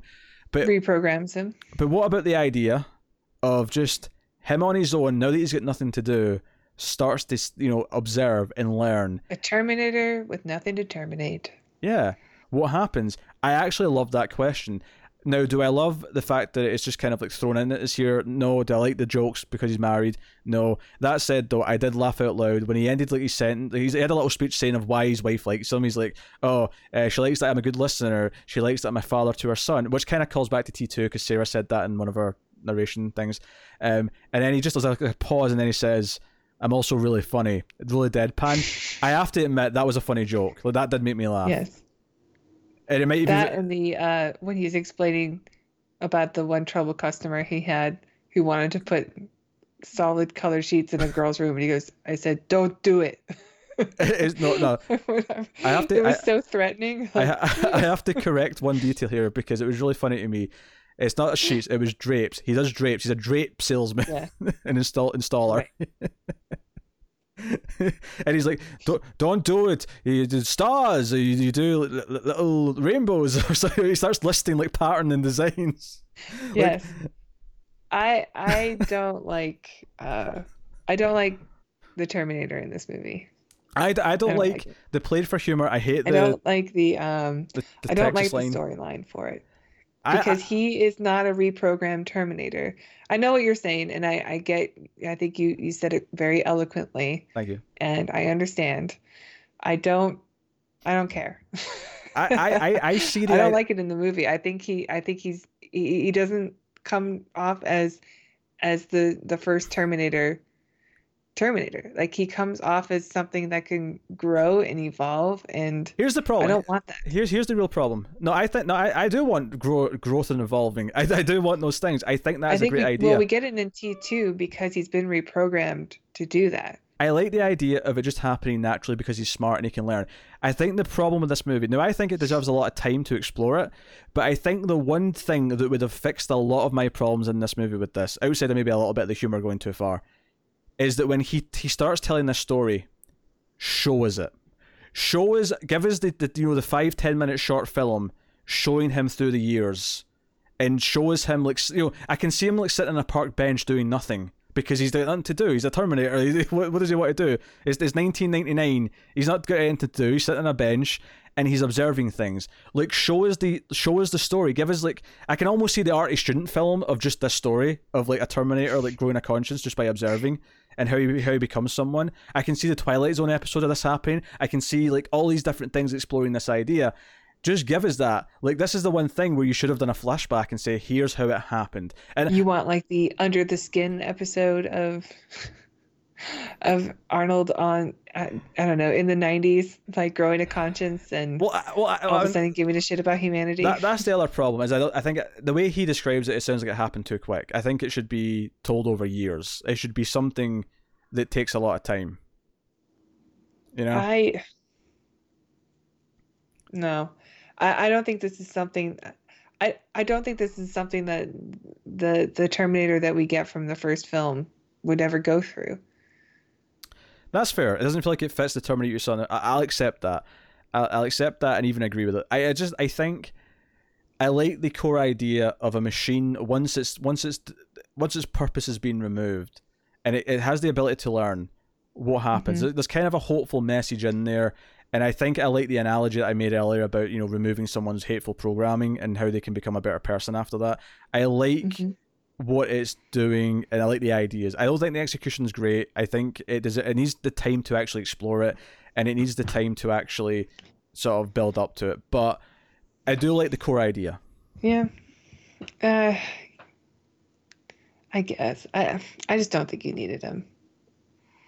I don't think fair. you need him in the movie. Like I, I think he I mean, was. I think Arnold's there for fan service. And no, he is. Think... No, I, I, I agree. I agree with that, and that's that's why I'm saying if I'm saying give this more time, which is why I'm saying if twenty million dollars went to Arnold Schwarzenegger to be in the film, like you could have used that money to fix your special effects. But but this is why I'm saying like I like the idea, and it deserves more time. Saving for the second one.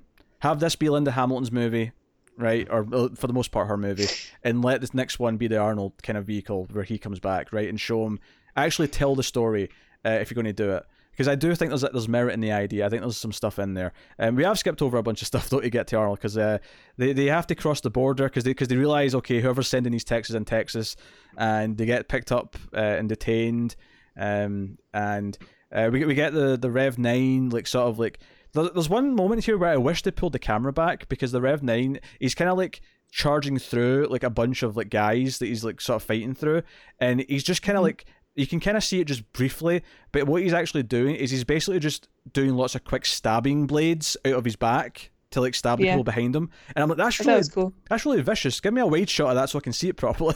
that's really neat. um, it, it, although it does beg the question later on, though, when he's close to anyone else, why doesn't he just like stab them from his stomach at any point? Like just just stab them multiple times. Like you've got the ability, yeah. you could do it. Uh, why are you not always just like a like a mace? yes, yes, like a porcupine. Spiked mace. Yes, just stabby, stabby, stabby. Do you know what you should look like? You should look like one of those. I mean, you don't get them that often now, but remember back in the end of the nineties, early two thousands, like those visualizers for music players were really popular Mm. and you got all, all, the spikes going. Yeah, Right. yeah, I know what you're talking about. Yeah, it should just look like one of Like- those. or like a sea urchin. Why does he not just look like a sea urchin? so, uh, you know, Grace wakes up and gets clothes and takes them because because there was like doctors examining her and being baffled by everything. That this kind of felt like a waste of time to me because we we kind of already got the gist of what they'd done to her. We didn't really need to see it explained anymore. Yeah, You know, uh, so that was whatever. But um, you know, th- th- she she breaks was a way to separate everybody. yeah, she she breaks everyone out and they, they get out. They, they get away in a helicopter, which is fine because I'm like, okay, you can't just fly, right? You know, I like that we get to see Sarah Connor like get herself out of the situation that seemed impossible sure. after they made fun of her age. yeah, because because it was- they established in T two she's going to be lockpicks and things like that. She knows what she's doing. Like she's, we know she can break out. And I actually, I do kind of love that she's kind of notorious. Like so, like she says at one point, uh, "How are we going to cross the border with like you know an undocumented immigrant and uh, uh, me who's had my own America's Most Wanted episode?" Like I, I did actually. That was like a kind of a joke, but that was a joke that kind of worked for me. I'm like, okay, that that's kind yeah, of yeah, yeah, I agree. I can get behind that joke. Um, so they run off. So that, yeah, that's just where the joke was. Where oh, oh no, it wasn't quite here because uh, uh, there's there's a chase when they're uh, they're in the. Is it in the helicopter? No, it must be later when he falls out into the cabin. I don't know. I don't know what you're talking about. Because he falls into a shed and he says sorry about the shed and the song from T 2 is playing. For some reason in my head, I think that's about here, but I don't know. I don't okay. know what he falls from at this, this point. If it's from here, um, I don't remember. like There's too many times where we go into the sky. yeah, there's too many times we go into the sky. I, I will say, see when they're trying to cross the border, I did like the visual of the drone having like the, the camera's a red eye, and it, it was it was mm-hmm. intentionally kind of like making you think of the red eyes of the Terminators. It was like this is the, Yeah. the present day Terminator. We're not quite there yet, but I like seeing I like seeing the Rev Nine like tap into everything too, because everything has a camera and he can find who he's looking for instantly. yeah. Although I I did a machine able to tap into it. I did question though why he had to go to like a mainframe to do that. I'm like, why doesn't he just can't, why can't he just do this wirelessly? Like he has no Wi-Fi. Like what, what's going on here? Um, I guess, yeah. I mean, okay, actually, I'll, I'll ex- maybe accept that because this is all like secured footage, because it's not like anyone could just go and look at some security camera footage. He has to actually go into somewhere that's like, you know, get access to it. Like it's not Mhm. just like, you know, Shoot. What? Oh, I just remembered that I wanted to bring that up in the Watchmen review, the technology thing, because they all use pagers.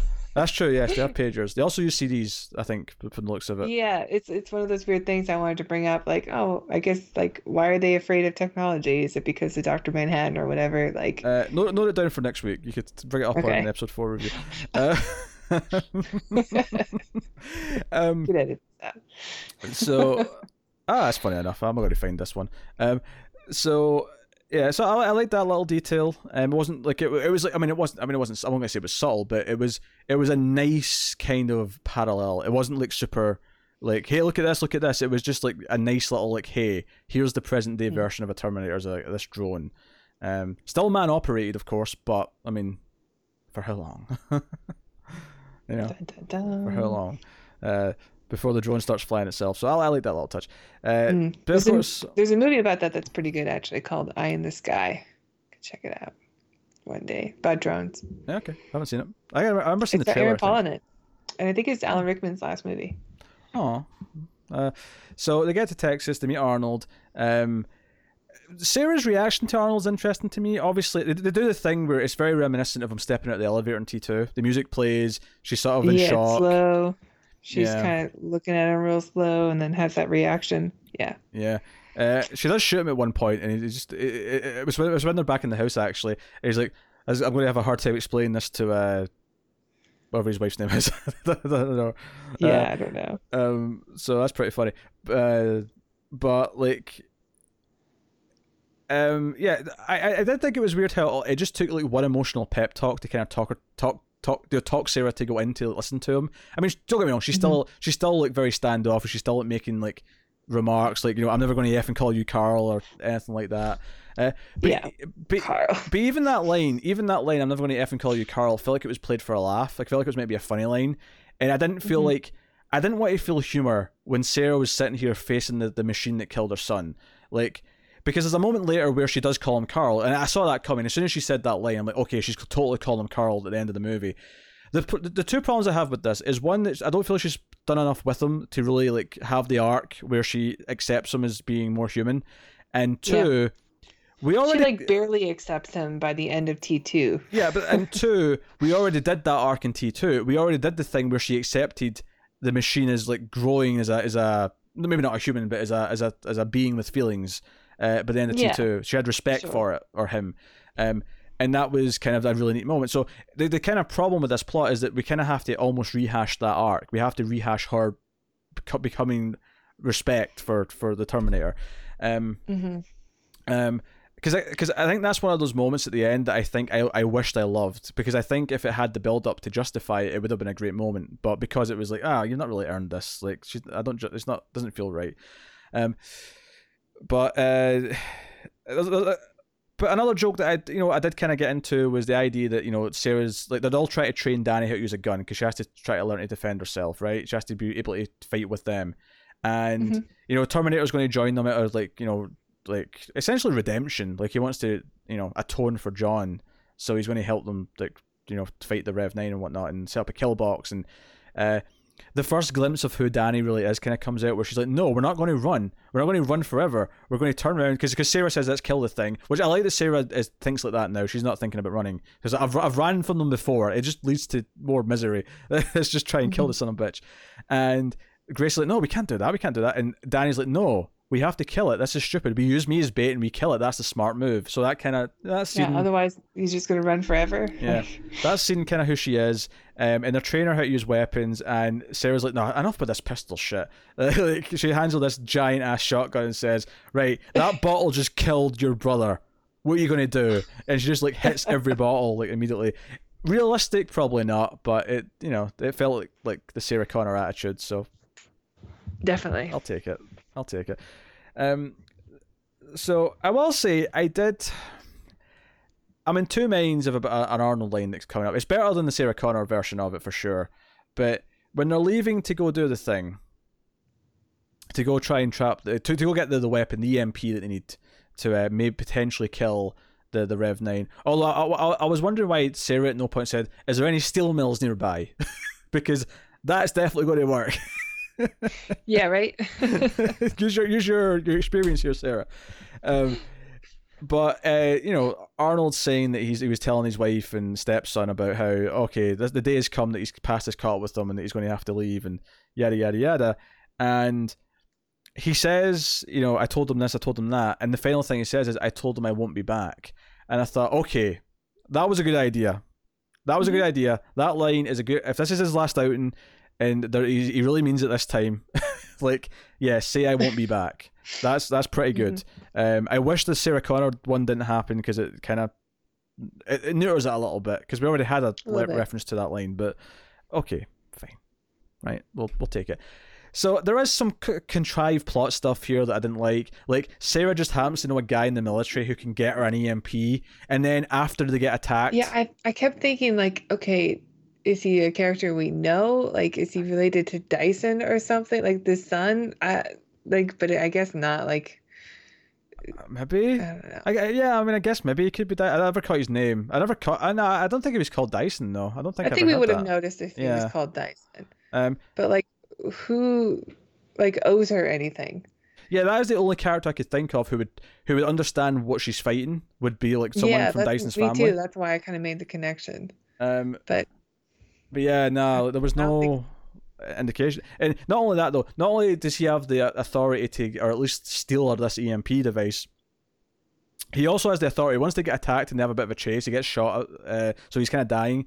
Uh, and he has the authority when they get to this military base to just wave wave off the other guards and say, "No, they have authority to take this giant plane that belongs to us. Yeah. Yes, they have the authority for this."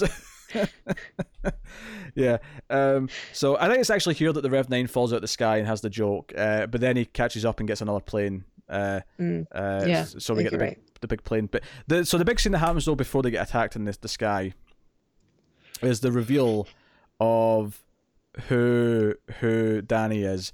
Uh, and I actually really like this. This is one of the, the movie's ideas that, I mean, I, yeah, I like the idea of the Terminator stuff in, in theory if it, if it was done right, but you can take all that out because the great idea of this movie, uh, the, the emotion that kind of works for me is that this movie's saying, no, it's not a guy. It's not your son. It's you. You're the leader of the resistance. It's not someone in the future. It's you yourself who is going to stand up and fight. This it's a woman. It's not even an American, right? It's it's a Mexican woman who's going to be the savior of humanity. And there was a line in this scene that almost really upset me because Grace turns to her and says, "No, you you've trained me. You saved me. You taught us how to fight. You you got everyone together." And you know, it lines up with some things we've seen with Dani's personality that she does do this, right? She she she is a bit of a leader. She does uh, want to fight, and she is smart and tactical. It, it you know it sets those things up. Um, but there's a moment here where Grace says to her, "You used to always tell me that there is no fate but what we make," and I almost really cringed. And it cut to Sarah, and Sarah kind of gave her this look like that's weird. Like she said that, and I went, "Oh, okay, I like this." And I'll tell you why I like it because at first I took it as, "Oh, we're forcing that line," and oh shit, it just happened to be a line she also heard. But then I got what it was doing. It's setting Mm. up that Sarah's going to train her. Sarah's going to be the one that trains her, and the reason why she said that line to Grace is because she heard it from Sarah, which is why, in retrospect, now that I'm thinking about it, Right. it's okay that Grace calls it a Terminator because it's Sarah who calls it that. It's Sarah who Right. who who taught Dani that oh, name. Oh, okay. who's yeah, then taught it to everyone else. But you're right. Boom. I mean, I, I make the connection that Sarah trains her, but I didn't make a connection to those lines of dialogue. Uh, But you're right. Yeah, you're right. it's self fulfilling. The reason why they have those lines and those names is because Sarah's is the one that names them. It's it's beautiful. Um, it's it's, it's the causality loop again. Now, don't get me wrong.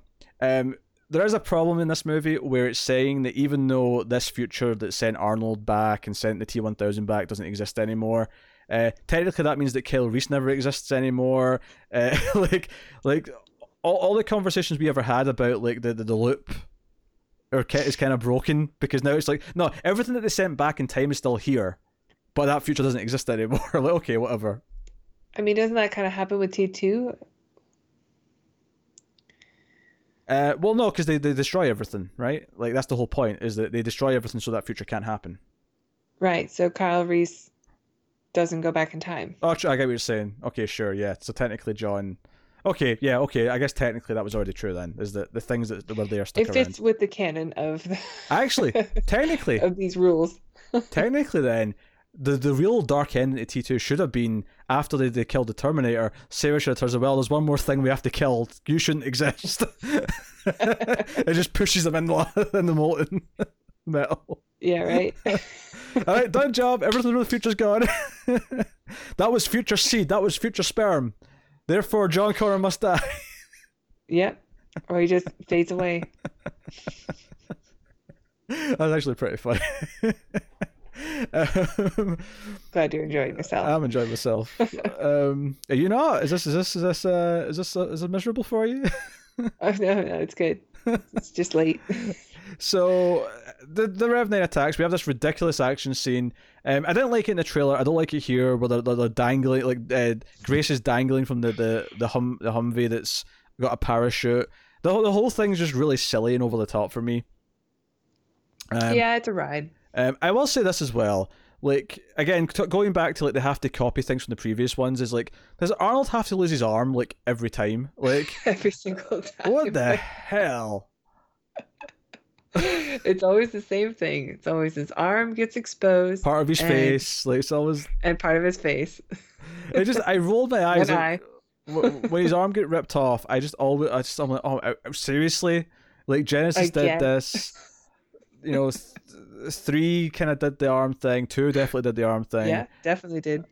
like absolute nonsense the whole thing what comes after though i mostly like i do think a couple of the moments in the finale are unearned but i do like the theory behind them and and like the moment themselves right and what really Mhm. helps of course is you know when, when arnold appears again because like they're, they're, they're trying to like, get into this dam because they've all kind of landed in the water and you know grace can barely walk And but Arnold shows up. He kind of slides down. He actually jumps down. He jumps off the top of the dam and lands at this bit at the bottom.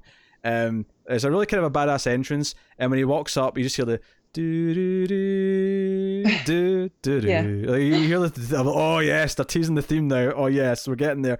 And he hands the syringe because like you know Grace made a couple of syringes of all the like, the medical supplies they had. She made like you know because assuming there's some sort of concoction she has to make with like three or four things. She made like two syringes for later. Yeah, something with insulin and Yeah. uh, adrenaline or something. Yeah. Uh, so Arnold gives her the last syringe, and he's able to because Grace can't rip off the door because her, her strength is gone. So he rips off the door, um, and they go in, and you know, again, yeah, I mean this is again reminiscent of Terminator in the sense that we always have to end in an, an industrial style place, but that that doesn't bother me as much because I don't mind. yeah, that that, that, I that feels mean, more we're like fighting an industrial thing. yeah, it feels more like an aesthetic choice that is consistent rather than like a specific like oh we have to do the truck chase again, but. Uh, we have Yeah. this fight, and there's lots of moments in this fight that I really, really like. Um, I love the spinning chain.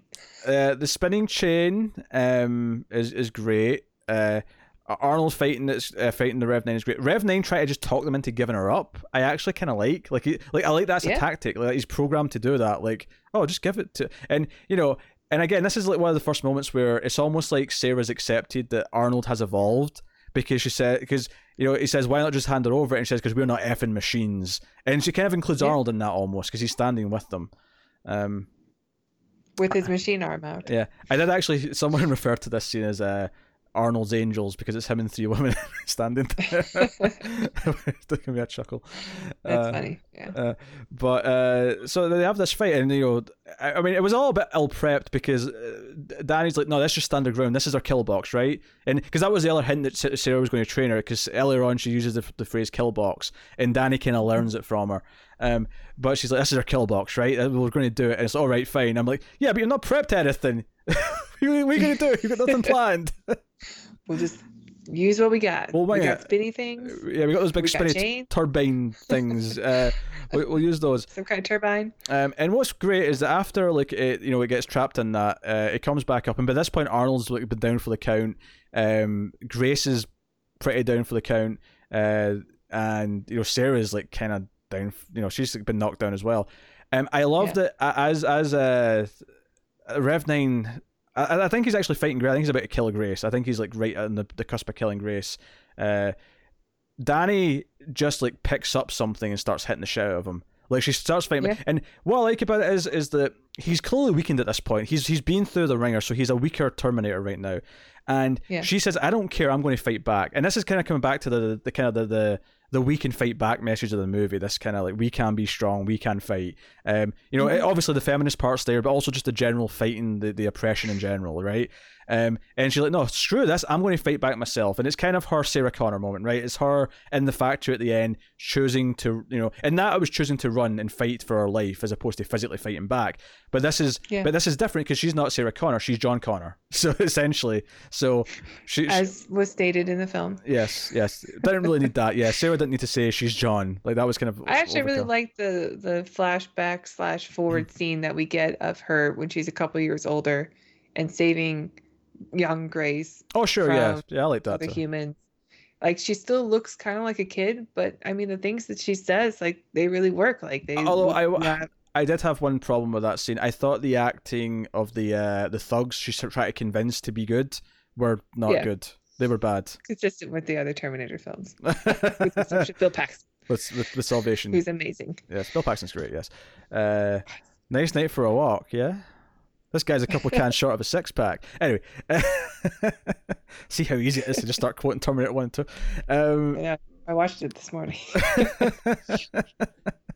so uh so yeah she's beating the shit out of him and like um basically she, she, she basically obviously like she can only sort of hit it so much before it's maybe going to get its strength back and you know kill her and sarah's yelling at arnold like help her you son On of a your bitch feet, soldier. on your feet i shouldn't say that line but it's basically at that moment you know carl wake the f up and that's the carl and i was like do you know what i would have liked that a lot if we'd actually spent the whole movie like building to it but it, you know it was introduced so late we've not done enough to really earn that moment um but the moment with, with Arnold that I do really like, not in the context of this movie, although I do like the idea of like him getting redemption, but in the context of like Arnold saying goodbye to the franchise, is him holding down the evil Terminator as the most heroic version ever the main theme plays, as his Yeah. skin is burning off to reveal the skeleton. Like that moment on its own is beautiful. it's because because the, the turbines like you know because they've, they've got the uh, the EMP out of because uh, the power source that Grace has uh, can kill can kill him, uh, and you Mhm. know Arnold's holding it down into him so he can't get back up. And he has to essentially hold him down while this everything's going to explode. So he's sacrificing himself, and as he's doing it, he's it's like it's his the good arms, like the skin's starting to like burn away, and it's revealing the arm. And he he turns and looks up at Sarah and says for John as his face burns off, and it just reveals the. T- and what's so beautiful, it's, it, and this is where it makes me think again of these other movies. This reminds me of Jurassic World in a weird way. And stay with me here when I say this. Jurassic World, you've got this shitty new hybrid thing, this new beast that's the villain, right? And the Uh-huh. hero at the end of the movie is the T Rex. It's the Mhm. T Rex and the Velociraptor, the two main dinosaurs from Jurassic Park, team up to take on the the the bad dinosaur, right, and win. And it's this heroic moment. It's this standing thing where you're like, yes, screw you, you stupid thing, the T Rex forever. And this moment is the classic endoskeleton, the T eight hundred endoskeleton like his last hurrah, the last time we theoretically should ever see one because there's no more coming from the future. They they're all gone. This is the last of its kind, and it's it's saving the day. It's, it's going out with sacri- sacrificing itself to save the day for hope in the future. And there's kind of mm-hmm. like this beautiful imagery of the last ever like classic Terminator skeleton, like dying, holding down this evil Terminator. Like there's this like again, it's Sarah Connor and the Terminator from the first movie in essence teaming up to t- you know taking out this this bad Terminator, and it's kind of like yeah, f yeah, like our like heroic like you know old versions going out with one last hurrah, and that element of it works quite well. Even though there's too much nostalgia stuff in this movie, that moment does work for me. Like hear, hearing that theme with the heart, the brass comes in to really oomph it up. Because because you hear like a sort of emotional string version coming in, and then the brass comes in at the moment of like detonation where he says for John, and I'm like, you know what, that moment worked for me on its own. Is the goodbye to Arnold? I couldn't have asked. I mean, I wish the movie earned it more, but as a goodbye to Arnold, I couldn't have asked Arnold- for a better moment. Don't come back for any more reboots No, of no. this franchise. You're done. You're done. if this one if this one fails in the box office and they're like screw it we'll do it again in five years don't come back Yeah, don't, don't. Especially because at that by that point you'll be like seventy five or something. like I mean, at, at that point, too much, too old, too much. Um, yeah good Yes. Uh, so, um, and I love this this epilogue scene that I really love, um, where uh, Dani goes to see young young Grace, like who's playing in a playground. Again, kind of evoking imagery of T two, right? Um, the playground, looking through the mesh fence at the playground. Very T two. Um, and, then, ver- and then it becomes very T one because it's in the, the, very similar Jeep to the end of T one, and Sarah's Yeah. already there. And what I really liked here, um, obviously, again, you've got this brass version of the main theme coming in. It's this heroic moment, and but keep in mind here, it's Dani who drives. She gets in and Mhm. drives perfectly. So it's just this nice little bookend of like, no, she's driving now. And now, don't get me wrong. My one problem with this scene is I wish there was no dialogue. I wish it was just her getting in the car next to Sarah Connor. They're both sitting there with sunglasses on, and they drive off down the road into you know the future, right? you didn't want to hear her say that she she won't let her die for it again Yes, I, I didn't need any of the explanation. They they kind of over explained it too much. But just the Yeah. visual of them getting in the Jeep together and driving off at the end of T1. And again, this message that now it's her that's going to save the future. It's a new generation, it's a new future, uh, all these sarah things. connor gets to train another john connor you know it's what she was meant to do And what, what- what's beautiful about that is that, like, of course she she's she's equipped to do this. She did it before, so she can do it Yeah. again. Damn it! And she's the best equipped to do it. And there is something beautiful about that message of no, it's not like. I mean, obviously there's the feminist side of like it's not a man, it's just you. Like it's not like as as great as Sarah Connor's story. I mean, don't me wrong, I think I still think Sarah's story in the first movie is better than this movie because I don't think this is as, as well written as Terminator or directed as Terminator. But like the idea that in Terminator, it was the idea that no, your son that we hear about, that's just this man, your typical all all hero man, is going to be the Mhm. savior, and you're just the mother of the savior. Uh, but you now, get to birth it Yes. congratulations um, because there's that awkward line she has actually, where she when she still thinks it is going to be her son, she says, "Oh, it's just your womb that's important." And that's kind of weird because Sarah's like really important to John, and not just in, because she gave birth to him. like she's kind of like a big deal to him in terms of shaping him to be who well he is. yeah well sarah is because sarah's the one who trains john That's Yeah. why she's important too. She's a legend. I, I, Uh, I, I guess we don't know that Dani is a legend. We know Sure. that Dani. We think that Dani's going to give birth to uh, the the legend. But I, I guess I guess it's going back to over explain the message too much. Like I think the idea of the twist being that it's her is enough for the message to work. It didn't need Sarah making this really on the nose line about oh it's your womb that's important. Otherwise you're just flesh. Like that felt like a weird on the nose statement to make at that point. Um, yeah, we get it.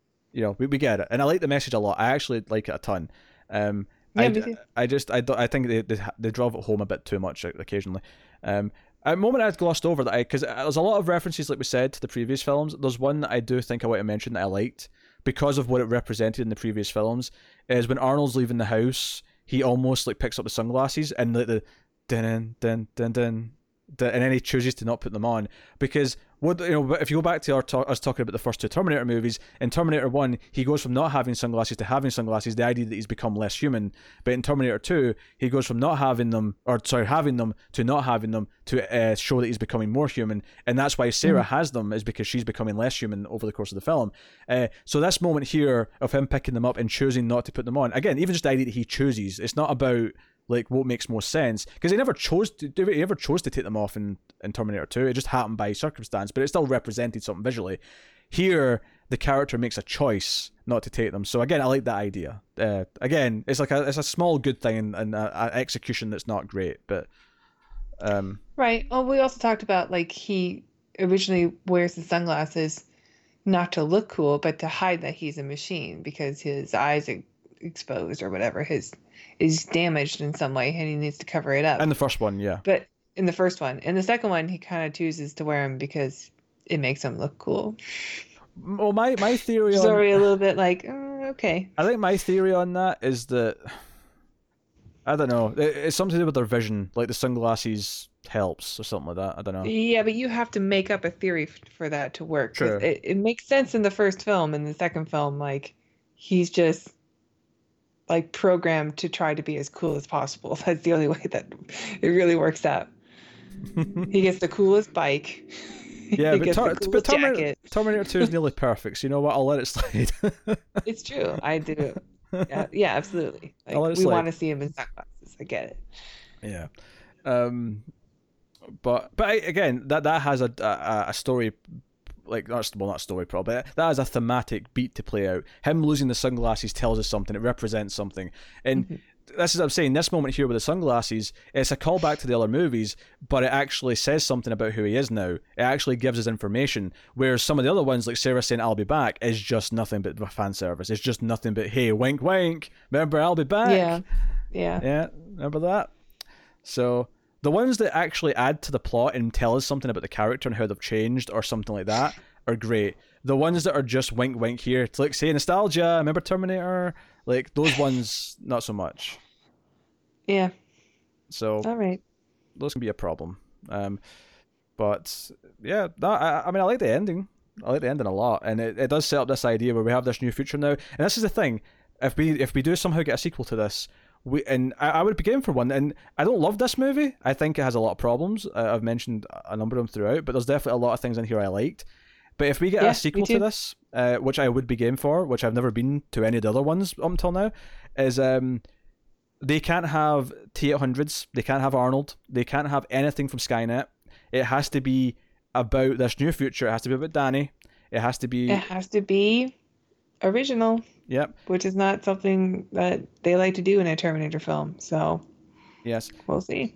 But this did have some new ideas in it, even though it did still kind of stick uh, largely to the formula, which is you know to its to its Yeah. detriment. I think. Uh, like I think that's one of the things that kind of it suffers from.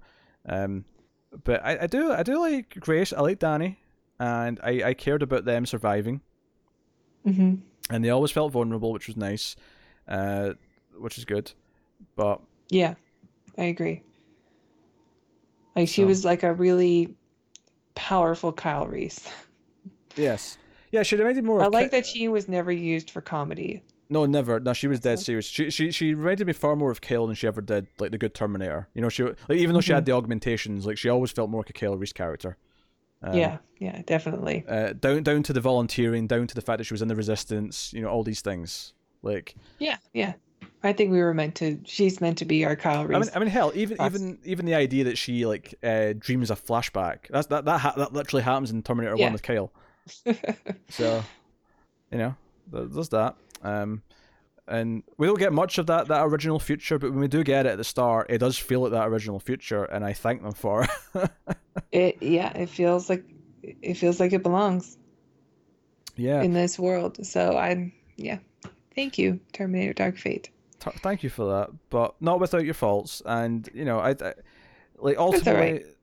ultimately, it, it still feels like a lesser film. It's nothing compared to T one and two.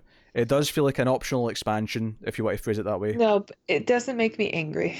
It doesn't make you angry.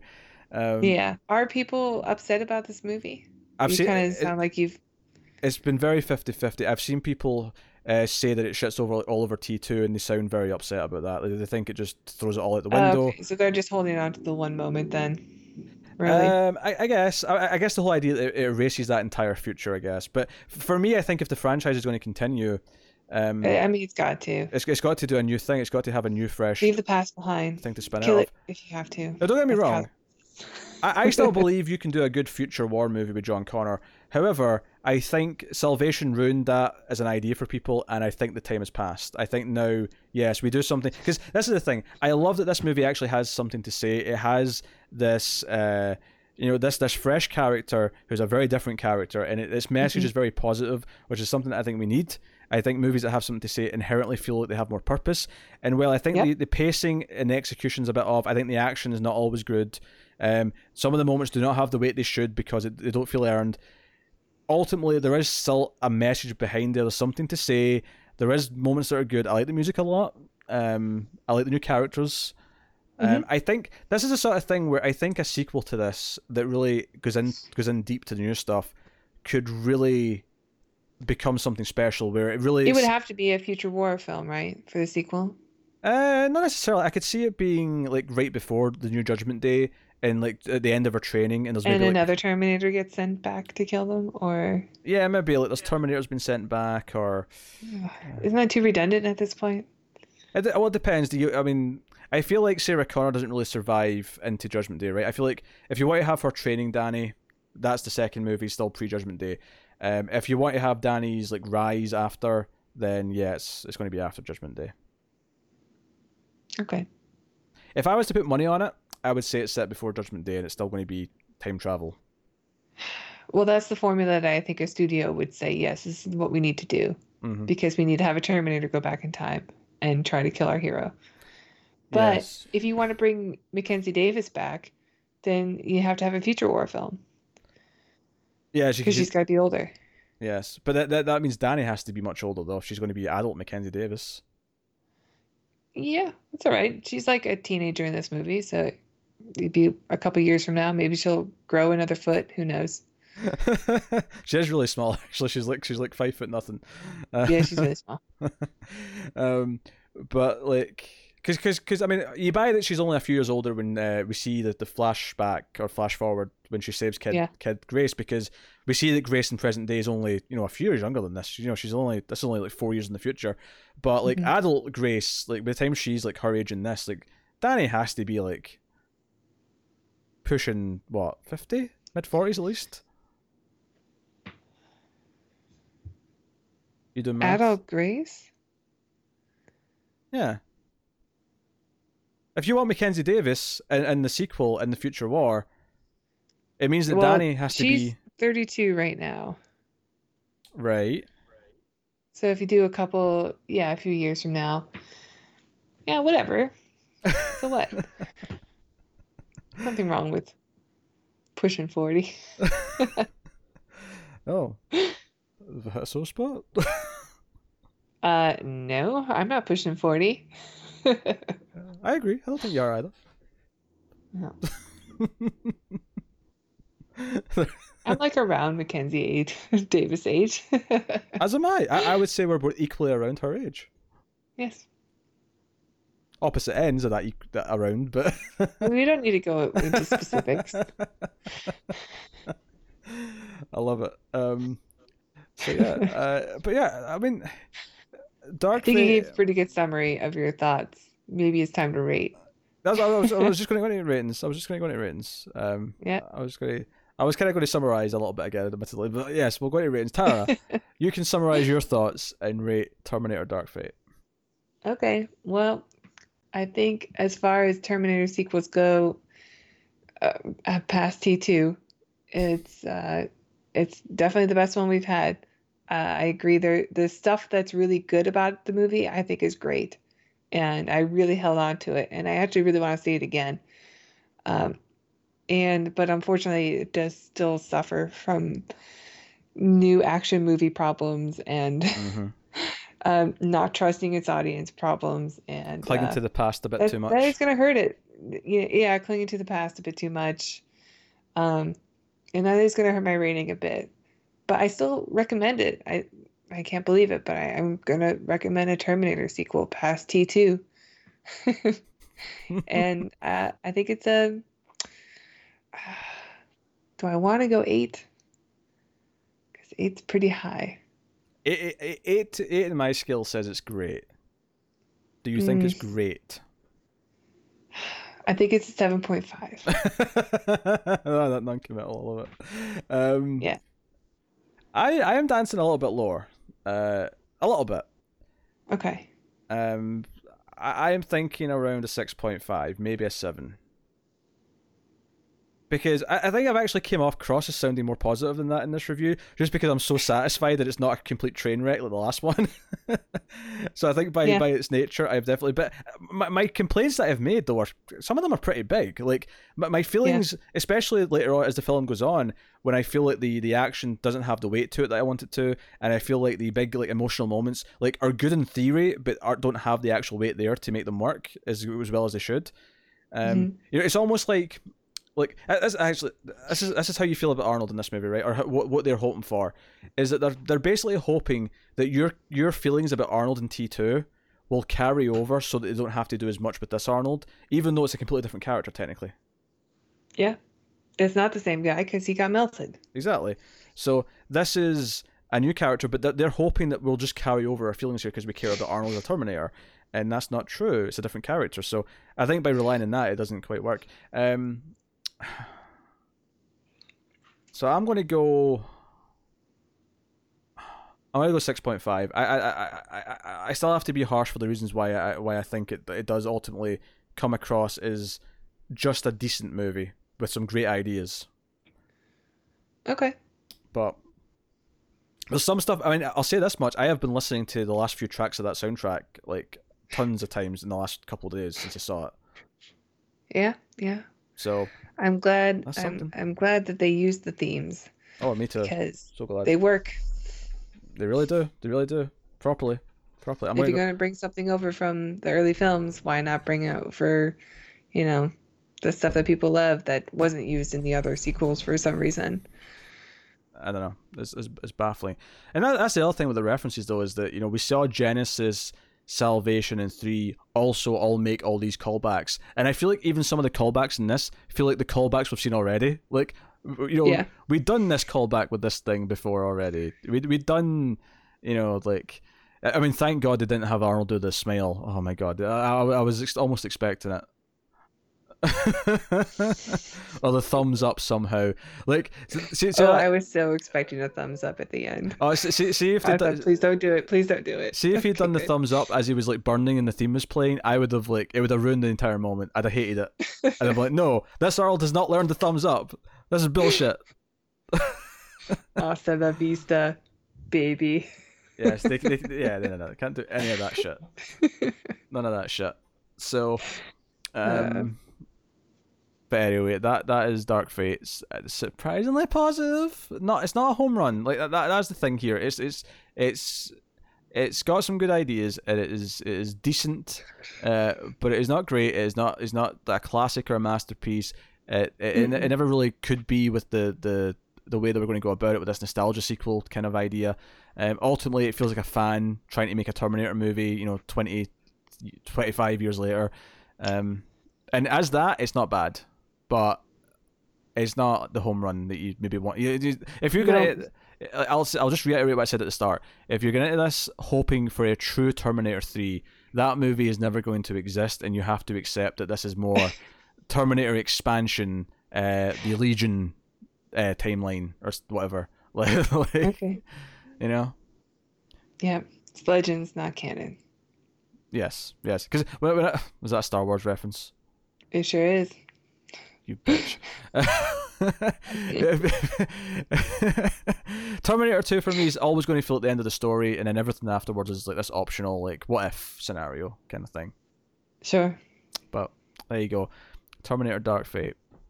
That is us. We've done it. We've done. We've officially done all six Terminator movies, and given that this one's not doing that well, we'll see you for the next soft reboot in in three or four years' time. Um, Don't do it, Arnold. Just stay out. Get out. Get out. This is Texas. I'm I do drapes. I do drapes. uh, so this has been Terminator Dark Fate. You can let us know what you think of the film in the comments below. Uh, you can like and subscribe, of course. Remember to ding the bell on YouTube to make sure you get the notifications. Uh, and, you know, obviously, if you want to support us, you can rate the podcast on Apple Podcasts or wherever you listen to them, and you can give us five stars. That helps a lot. It puts us higher up in best of lists, and it puts us higher in recommendation lists and things like that. Uh, all all good things. Uh, of course, Tara earlier on in the middle mentioned Patreon. Go there if you want to support us financially, get some cool bonuses for your troubles. Uh, so you can go do that. Um, if you watch the live streams I do occasionally on YouTube, you might see me do an interpretive dance if uh, people pay me for it. Uh, what?